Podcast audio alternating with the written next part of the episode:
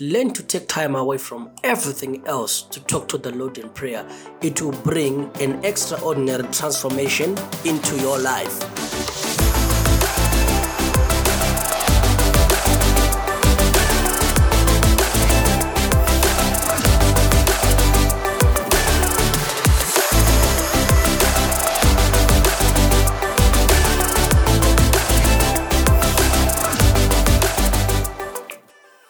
Hey guys, welcome to Divulge It, to our series, The Rhapsody of Realities, by the highly great esteemed man of God, Pastor Chris Oyakhilome.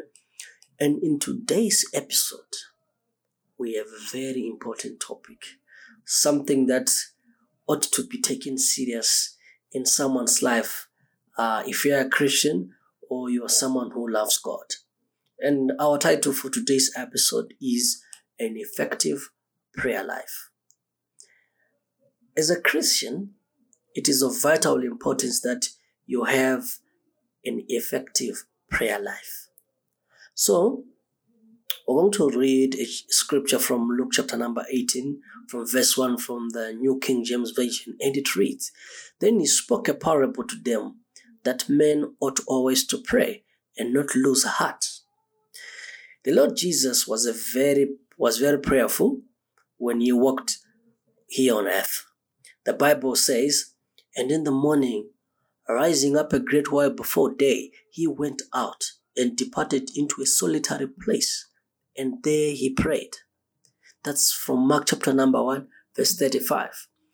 In other instance, Luke recorded that he went out into a mountain to pray and continued all night in prayer to God.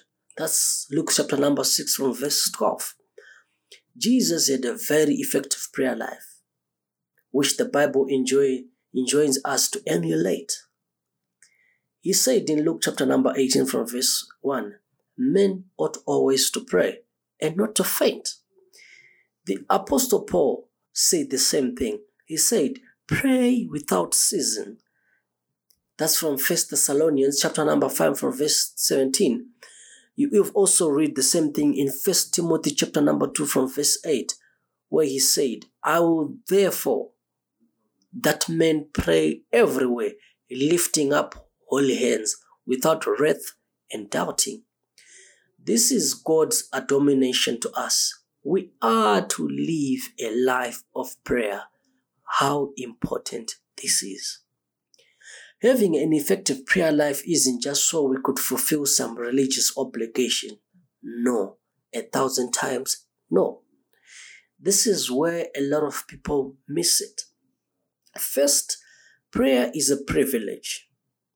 It's a right given to us to communicate with the Father in faith through His Word and by the Holy Ghost. That opportunity that's given to us to pray is something the Father always wants us to seize. Secondly, when Jesus said men ought always to pray and not to faint, he was looking at the connection that we have with the Father in our constant communication that builds faith. Faith comes by hearing the word. That's from Romans chapter number 10, verse 17 through that fellowship, we keep hearing the word because the Father always speaks when we are in prayer. He always talks to us, He always shares His word with us. That's why Paul taught us to pray. The grace of our Lord Jesus Christ and the love of God and the communion of the Holy Ghost be with you all. Amen. That's a prayer from Second Corinthians chapter number 13 from verse 14. The word communion is translated from the Greek word koinonia, which also means fellowship. Learn to take time away from everything else to talk to the Lord in prayer. It will bring an extraordinary transformation into your life that you never thought possible. So you'll notice that prayer, it's not just that we are feeling uh, fulfilling some obligations or fulfilling some scripture or so. But no, prayer, it is a privilege that we got for us to communicate with God. When we're in prayer, we are communicating with God. Like I'll give you an example. Maybe you're a parent, you have a child. How would you feel that your child doesn't talk to you? It's very awful and it's not so good. So you notice that whenever we are in prayer, we are communicating with God. We are having a word with God. We are fellowshipping with God. That's why I always say that prayer, not only is it all about asking, but no.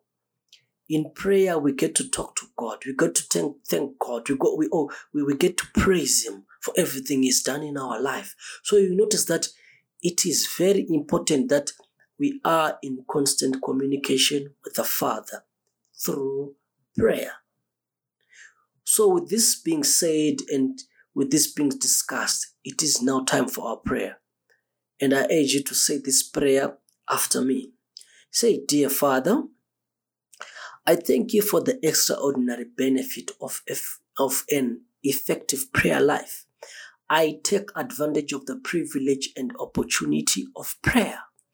I pray in the authority of the word and its revelation and insight.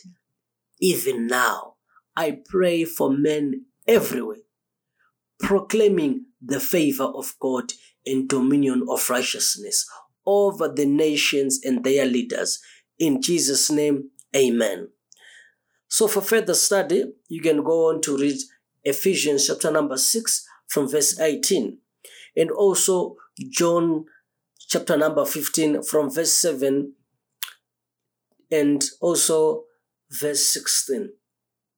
So, guys, have a lovely day full of wonders, and remember always pray everywhere, lifting up all hands without wrath and doubting.